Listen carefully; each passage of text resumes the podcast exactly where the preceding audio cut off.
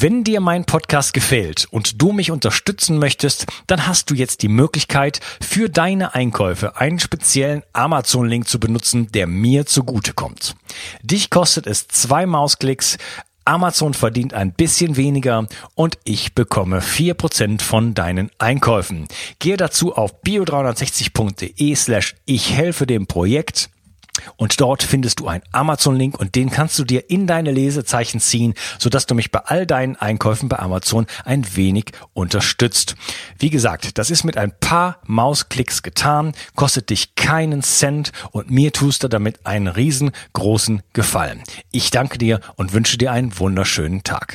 Bio 360. Zurück ins Leben. Komm mit mir auf eine Reise. Eine Reise zu mehr Energie und fantastischer Gesundheit. Ich möchte dir das Wissen und den Mut vermitteln, den ich gebraucht hätte, als ich ganz unten war. Dabei will ich dir helfen, wieder richtig in deine Energie zu kommen. Zurück ins Leben. Hallo ihr Lieben. Das ist der zweite Teil von meinem Interview mit Rasmus Gaub-Berghausen und wir reden über Sound of Soul. Hallo Rasmus. Hallo Unkas. Ja, du hattest eben am Ende des ersten Teils so ein bisschen gesagt, wie es das ausgedrückt hast, wenn man dein Gerät benutzt, dann kann man im Meer seine eigenen Schwingungen baden. Sehr schöner Ausdruck. Was passiert denn dann konkret mit einem? Was hat das für einen Einfluss auf mich, wenn ich jetzt plötzlich meine eigene Herzschwingung höre? Gibt das dann so eine Wechselwirkung oder was passiert da? Also vielleicht ganz kurz ein bisschen ausgeholt. Warum mache ich das überhaupt? Weil für mich ist der Ansatz der, es gibt nichts Besseres im ganzen Universum als du selber. Darum bist du jetzt der Unkas und ich bin der Rasmus. Wir sind ein Meer an Schwingungen. Und kein Arzt der Welt, kein Mensch hat je einen anderen Menschen geheilt. Der hat natürlich geholfen, ein guter Arzt nimmt den Patienten an der Hand, sucht das Problem und geht zusammen den Weg der Heilung. Aber die Heilung selber passiert natürlich auf zellulärer Ebene und die musst du selber machen. Ist ja logisch. Und jetzt ist es so, normalerweise in der Medizin ist immer der Ansatz der, du hast jetzt das Problem und von außen wird versucht, das zu korrigieren. Ganz egal, ob das jetzt herkömmliche Medizin ist oder ob das jetzt alternative Medizin ist, ob das jetzt Bachblütentherapie ist oder ob das jetzt ein Antibiotikum ist, wird versucht, ein Symptom zu isolieren oder zu wenn man so möchte, zu definieren und dann zu behandeln.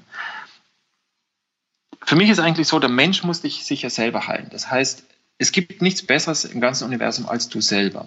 Und wenn man jetzt den Menschen mal ein bisschen betrachtet, wir wissen, dass der Mensch circa, das steht in Medizinbüchern, pro Sekunde 40 Millionen Körperzellen macht. In einer einzigen Sekunde.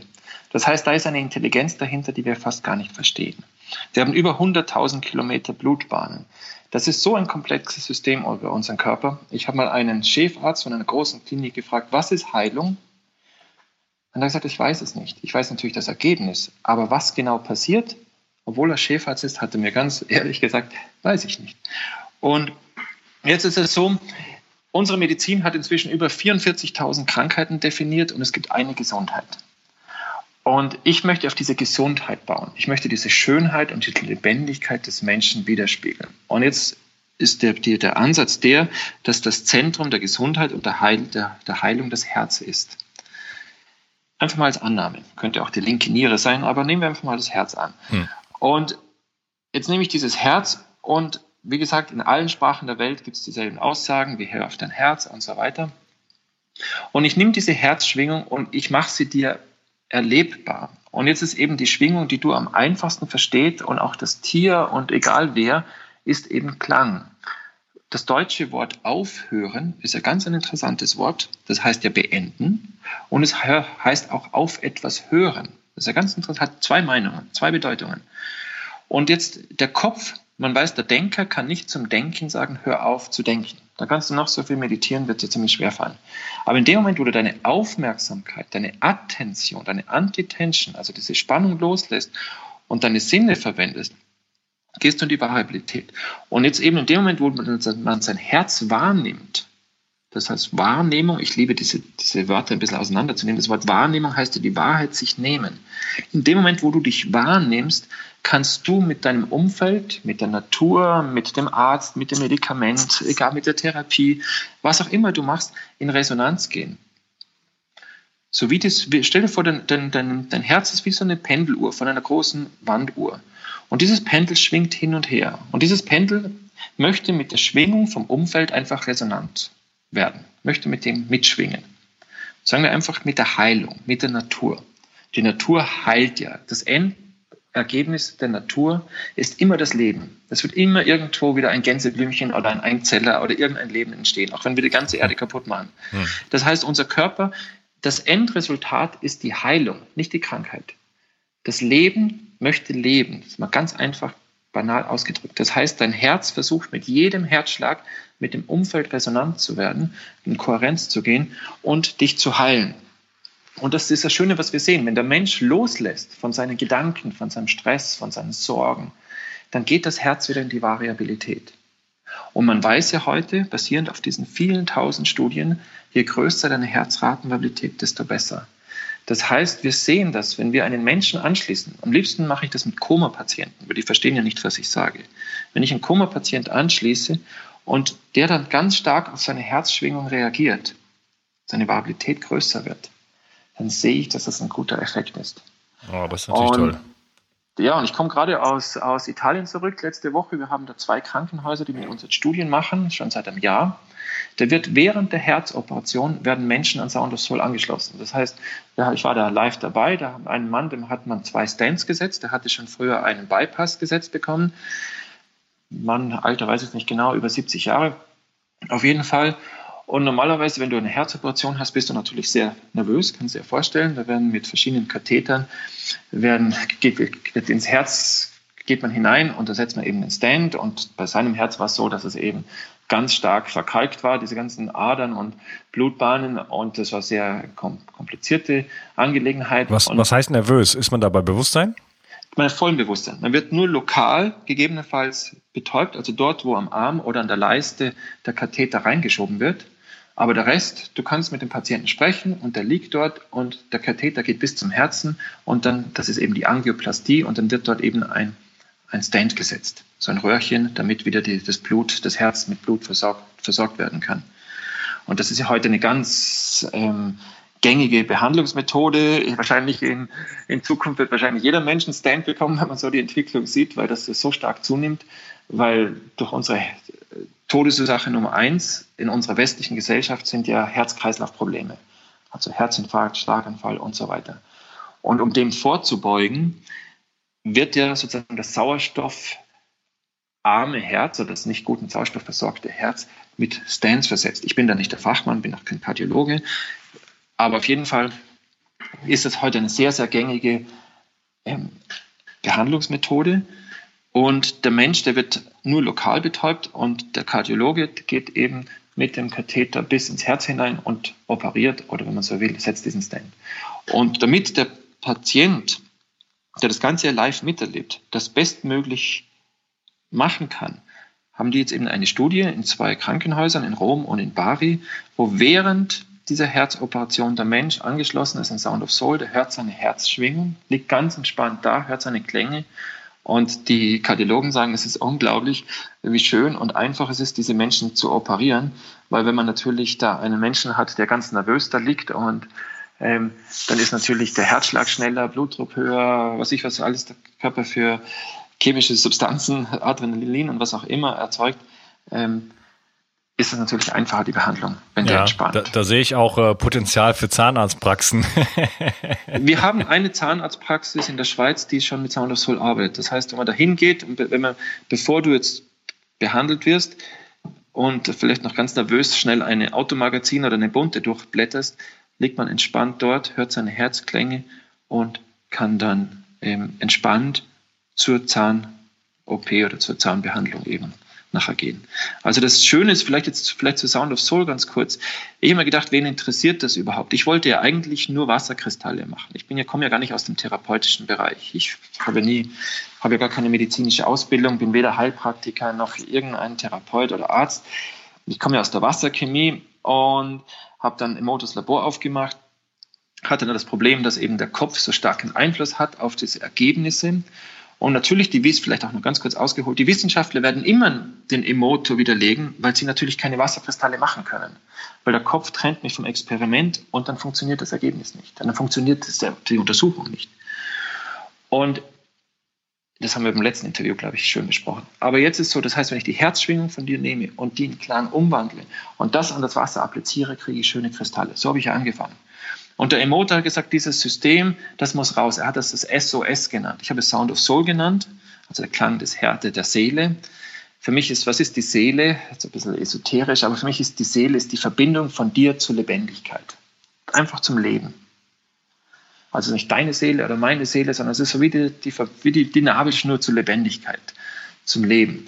Und das heißt, wir sind ja alle lebendig.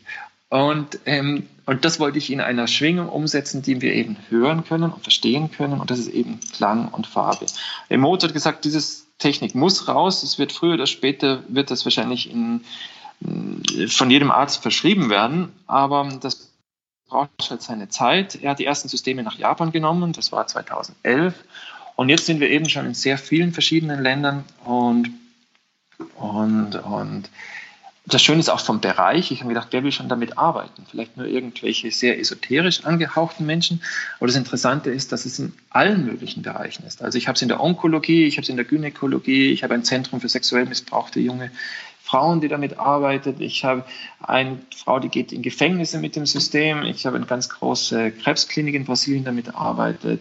Psychiatrien, die damit arbeiten. Aber ich habe auch Kraniosakral oder Osteopathen.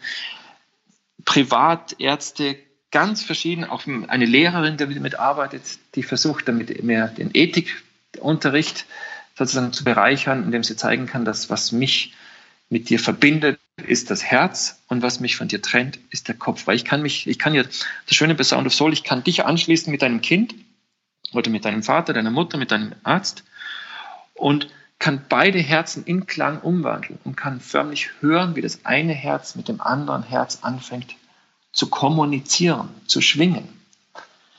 Und man kann sich mit dem anderen Menschen eben erleben. Und das ist eine ganz besonders schöne Sache. Ja, ich hatte ja schon Gelegenheit, das auszuprobieren, auch mit meiner Tochter. Allerdings kam ich da gerade von Bali zurück und hatte so ein dermaßenes Jetlag, dass ich, glaube ich, nicht so richtig aufnahmefähig war. War aber eine sehr schöne Erfahrung und dann durfte ich es bei dir dann nochmal ausprobieren. Also es ist auf jeden Fall sehr beruhigend und ich bin da auf jeden Fall auch in ganz andere Zustände dann abgeglitten. Was ist denn so du hast jetzt gerade so ein paar Einsatzmöglichkeiten davon genannt. Du hattest so ganz kurz auch psychische Möglichkeiten genannt. Was ist denn so, was kann man denn damit machen? Außer, du hattest so den Bereich der Entspannung angesprochen, bei Operationen und dergleichen. Geht Sound of Soul noch darüber hinaus? Also für mich ist eigentlich in erster Linie ist es ein Schulungstool. Ein Schulungstool, damit der Mensch versteht, kein anderer kann mich heilen, außer ich selber. Ich muss mich heilen.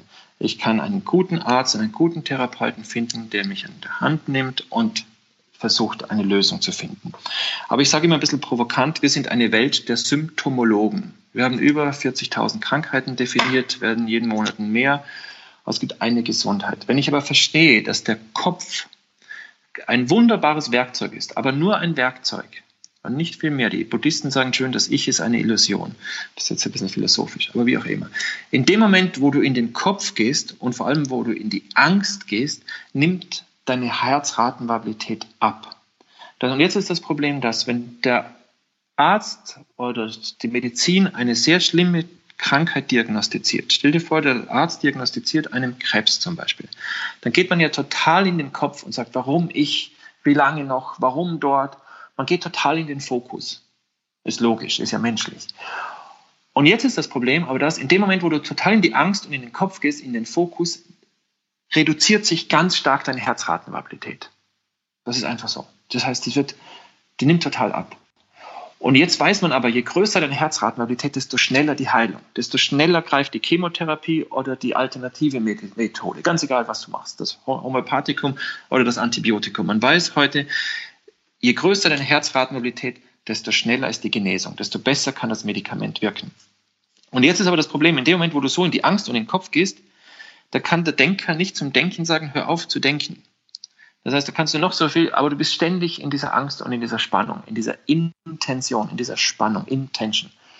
Und da möchte ich eben hinein, da möchte ich den Menschen eben abholen und sagen, ganz egal, was er hat, auch wenn er nur Zahnweh hat oder depressiv ist oder wenn er einfach nur nicht schlafen kann. Man weiß heute, Herzratenvariabilität zum Beispiel mit Schlafstörungen und Depressionen, gibt es unzählige Studien inzwischen, hängen direkt, also sind direkt miteinander verbunden. Und in dem Moment, wo der Mensch eben sich hört in seiner Lebendigkeit, in dem Moment, wo er sich wahrnimmt, kommt diese Entspannung eben. Und man weiß eben, die Heilung findet eben in der Entspannung statt. Das ist, wer hat mir das letzte Mal gesagt? Ich weiß nicht genau. Wenn ein Flugzeug ein Problem hat an irgendeinem Kraftwerk, an einem, wie soll man sagen, an der Düse, an der, wie nennt man das, an der, jetzt fällt mir das Wort nicht ein, am Propeller oder am Triebwerk, genau, jetzt habe ich es. Dann kannst du natürlich während dem Flug nicht das Flugzeug reparieren. Du musst runterfahren, du musst runterfliegen, du musst landen und dann kann man reparieren. Das heißt, in dem Moment, wo du in deiner Entspannung bist, in dem Moment, wo du im Stress bist, in der Sorge bist, in der Angst bist, kann die Heilung nicht stattfinden. Da bist du noch sozusagen wie im Flugzeug oben in der Luft. Du musst erst mal runterkommen, du musst mal entspannen und loslassen. Und dann kann eben Heilung stattfinden. Und Heilung findet eben in der Entspannung statt. Wenn der Parasympathikus sich wieder, wenn man so will, erweitern kann, erhöhen kann und der Mensch loslassen kann. Ja, und das ist eben der Sinn, ja? Ja, vielleicht kannst du mir nochmal eins erklären. Also mit dem HRV messe ich erstmal die Variabilität, also wie weit liegen meine Herzschläge auseinander, aber es gibt ja auch die Parameter HF und LF, also High Frequency und Low Frequency Domain, womit man sozusagen Rückschlüsse auf die Aktivität von Parasympathikus und Sympathikus ziehen kann. Jetzt hatte ich dich beim letzten Mal gefragt, und will die Frage jetzt hier nochmal stellen. Ich habe für mich beobachtet, dass wenn ich zum Beispiel eine Dankbarkeitsmeditation oder sowas mache, dass dann mein HRV nicht etwa steigt, sondern absinkt. Wie kann das sein? Also vielleicht mal kurz ein bisschen ausholen über HRV, damit, also Herzratenvariabilität. Also alle, die dieses Interview hören, kann ich nur wirklich ganz, ganz stark ans Herz legen. Googelt Herzratenvariabilität, lernt über Herzratenvariabilität einfach, lernt dieses Thema mal. Das Problem ist, dass in der Medizin sehr, sehr viele Ärzte keine Ahnung haben von Herzratenvariabilität. Das ist ganz komisch. Das wird wie weggeklammert, wie ausgeklammert. Man kann in Wien Medizin studieren und nicht eine einzige Stunde HRV haben. Also ein Freund von mir, der hat Medizin studiert, der hatte nie von HRV gehört. Das ist ja auch nicht eine Stunde Ernährung. Ja, genau. Und Herzratenvariabilität ist aber es ist so, Herzratenvariabilität ist natürlich nicht so sinnvoll, wenn man jetzt ein Symptom diagnostizieren möchte. Da gibt es natürlich andere Methoden. Aber Herzratenvariabilität beschreibt wunderschön die Lebendigkeit des Herzens, die Anpassungsfähigkeit. Das heißt, je variabler dein Herz, je variabler dein Herzschlag ist, desto schneller kannst du dich einer Stresssituation anpassen. Man kann das vergleichen mit einer Pflanze. Wenn du einen jungen Baum hast, eine junge Weide, da kommt der Sturm, die kann sich sofort anpassen, legt sich flach auf den Boden, ist der Sturm vorbei, steht die wieder auf und alles ist gut. Bist du ein alter, knorriger Ast, alter, knorriger Baum, der kann 100 Jahre im Wald stehen, es darf nur kein Sturm kommen, kommt der Sturm, dann bricht er. So ähnlich ist es wie mit dem Menschen. Wenn der Mensch seine sehr große Variabilität hat im Herzschlag, dann kann er sich, wenn irgendein Stress kommt, dem anpassen. Ein anderer hat vielleicht nicht diese Möglichkeit, weil er eben keine Variabilität hat und dann taucht irgendein Symptom auf. Das heißt eine Depression oder im schlimmsten Fall ein Herzinfarkt oder was es alles so gibt. Jetzt hat man in der Herzratenvariabilität, unterscheidet man zwei Bereiche vom autonomen Nervensystem. Das autonome Nervensystem heißt ja das von selbst ablaufende, autonom, also ohne, dass wir bewusst da eingreifen müssen. Und da gibt es eben den sympathischen und den parasympathischen Bereich. Der sympathische Bereich ist, das nennt man den Fight- und Flight-Bereich, das ist dort, wo du aktiv bist. Das ist dort, wo du entweder kämpfst oder davonrennst. Das ist dort, wo wir die Kohlenhydrate aufoxidieren, das ist dort, wo wir einatmen. In dem Moment, wo ich einatme, gehe ich mehr in den sympathischen Bereich. den Sympathokotonenbereich nennt man das. Und in dem Moment, wo ich ausatme, wo ich loslasse, wo ich entspanne, wo ich nicht denke, wo ich einfach im Jetzt bin, gehe ich in den parasympathischen Bereich. Das ist so wie Yin und Yang. Aktion und die Relaktion oder die Entspannung. Jetzt ist das Problem in unserer Gesellschaft, dass wir ständig in der Aktion sind. Wir sind eine sympathokotone Leistungsgesellschaft. Machen, machen, machen, machen. Und der Sympathikus eben ist der Bereich, wo wir etwas auf den Punkt bringen, wo wir fokussieren, wo wir ganz stark im Ratio sind. Ganz stark das Ego ist in dem Bereich auch verwurzelt. In dem Moment, wo ich sage, ich muss was machen, ich muss jetzt was verändern oder wie auch immer, wenn dich jemand provoziert, was machst du? Du atmest erstmal ein, gehst in die Brust, machst so richtig eine Hühner, eine Hahnenbrust und sagst, was mit mir nicht? Du gehst total in den Sympathikus. Wenn du entspannst, sagst du ja nicht Om, sondern du sagst Om, du atmest aus, entspannst, lässt los, lässt Dampf ab. Gehst einfach in den Parasympathikus. Und das ist so, sind diese Gegenspieler, Sympathikus, Parasympathikus. Und wir sind leider eine Gesellschaft, die immer im Sympathikus ist oder hauptsächlich im Sympathikus ist. Und wir trainieren, wie die Bodybuilder, unser Herz in den Herzinfarkt. Das heißt, wir nehmen, die Variabilität nimmt über die Jahre fortwährend ab. Und jetzt ist es interessant, in dem Moment, wo du loslässt und in die Entspannung gehst, wird die Variabilität größer und der Parasympathikus kann sich erhöhen. Jetzt zu deiner Frage mit dem, wenn du jetzt in die Dankbarkeit gehst oder was auch immer du machst und deine, da gibt es sehr viele Parameter in der Herzratenmobilität. Man kann in Quadratmillisekunden kann man den Frequenzbereich von Sympathikus und Parasympathikus ausrechnen. Jetzt ist natürlich, wenn du sehr sympathokoton bist, das heißt sehr im Stress, dann wird sozusagen die totale Energie, das ist eben in Quadratmillisekunden ausgedrückt, das ist vielleicht ein bisschen schwer, das jetzt so zu beschreiben, ohne dass wir jetzt ein Blatt Papier haben und das alles ausrechnen und zeigen können. Aber das ist sozusagen der Frequenzbereich, den wir messen. Und das sagen wir, deine totale Energie ist vielleicht 2000. Aber der hauptdominierende Bereich oder der Großteil von diesen 2000 Quadratmillisekunden kommt von deinem Sympathikus. Und so ein kleiner Teil kommt vom Parasympathikus. Jetzt gehst du in die Entspannung. Jetzt nimmt der Parasympathikus vielleicht ein bisschen zu, geht von 400, 500 ein bisschen rauf, aber hauptsächlich der Sympathikus fährt runter.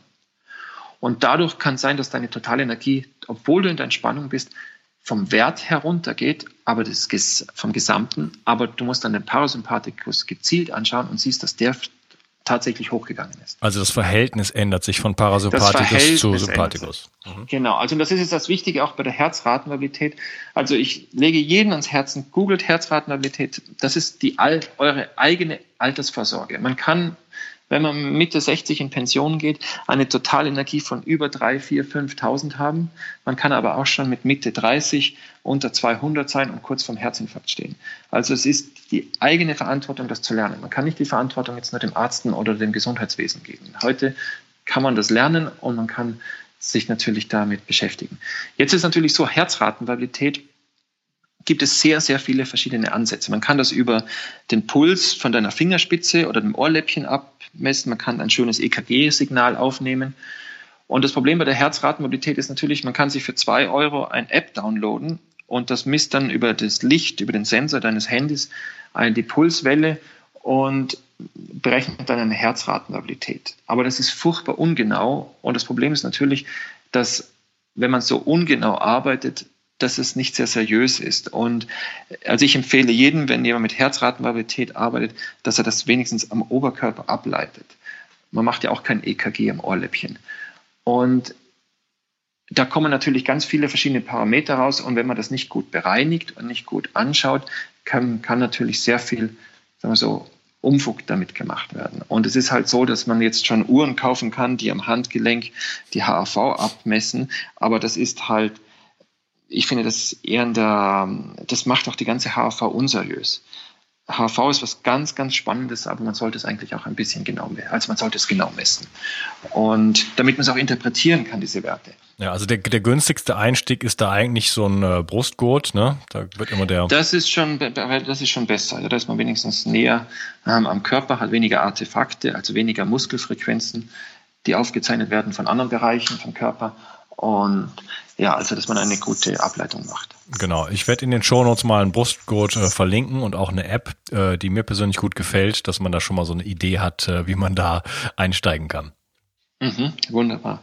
Mhm. Und wir machen das eben. Also wir nehmen die Herzratenvariabilität ab. Wir haben 3 Elektroden, die wir am Oberkörper befestigen, ankleben und leiten einfach genau die Herzratenvariabilität ab oder messen die ganz genau und setzen die um und machen einen dreiseitigen Bericht über die Herzratenvariabilität. Also man kann mit Sound of Soul eben sehr genau die HRV aufzeichnen, man kann sie bearbeiten. Bearbeiten ist deshalb wichtig, weil wenn man Artefakte hat, das heißt Frequenzen, die nicht in die Berechnung hineinkommen dürfen, dass man die eben bereinigen kann. Und dann anschließend kann man das schön auswerten. Und das Schöne ist, man kann eben sehen, bringt die Behandlung überhaupt was oder bringt die überhaupt nichts. Das heißt, man erkennt sofort, ob der Mensch wirklich in die Entspannung geht oder nicht. Ja, was ich schön fand, man kann auf dem Bildschirm dann so eine Wolke sehen. Man sieht, wie die einzelnen Herzschläge auseinander liegen und da gibt es dann halt zwei Dimensionen, also X- und Y-Achse sozusagen, und man bekommt so einen visuellen Eindruck, abgesehen von den Klängen und so weiter,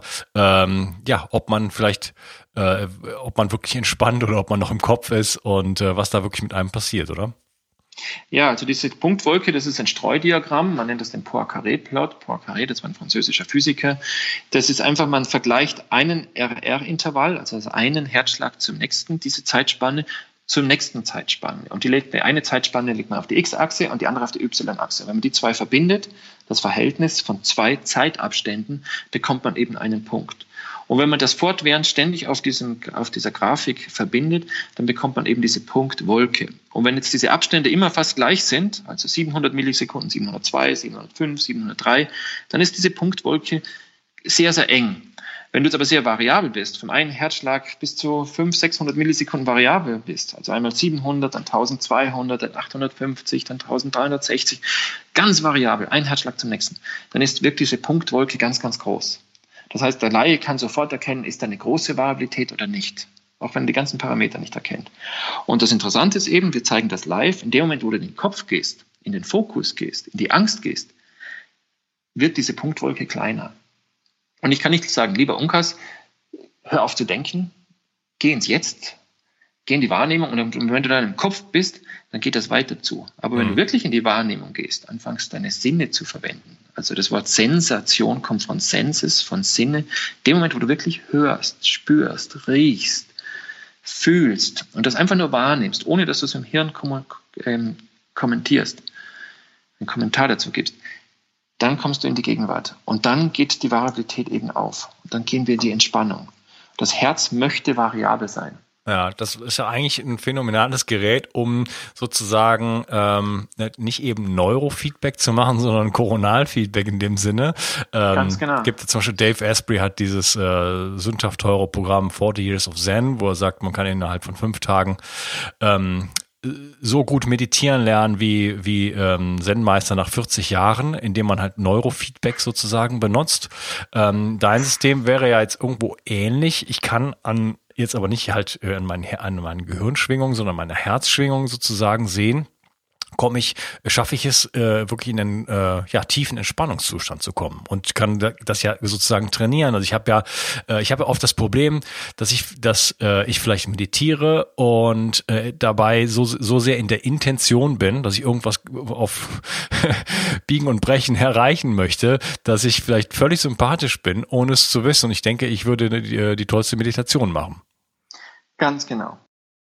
Wenn dir mein Podcast gefällt und du mich unterstützen möchtest, dann hast du jetzt die Möglichkeit, für deine Einkäufe einen speziellen Amazon-Link zu benutzen, der mir zugutekommt. Dich kostet es 2 Mausklicks, Amazon verdient ein bisschen weniger und ich bekomme 4% von deinen Einkäufen. Gehe dazu auf bio360.de/ich helfe dem Projekt. Und dort findest du einen Amazon-Link und den kannst du dir in deine Lesezeichen ziehen, sodass du mich bei all deinen Einkäufen bei Amazon ein wenig unterstützt. Wie gesagt, das ist mit ein paar Mausklicks getan, kostet dich keinen Cent und mir tust du damit einen riesengroßen Gefallen. Ich danke dir und wünsche dir einen wunderschönen Tag. Bio 360. Zurück ins Leben. Komm mit mir auf eine Reise. Eine Reise zu mehr Energie und fantastischer Gesundheit. Ich möchte dir das Wissen und den Mut vermitteln, den ich gebraucht hätte, als ich ganz unten war. Dabei will ich dir helfen, wie wieder richtig in deine Energie zu kommen. Zurück ins Leben.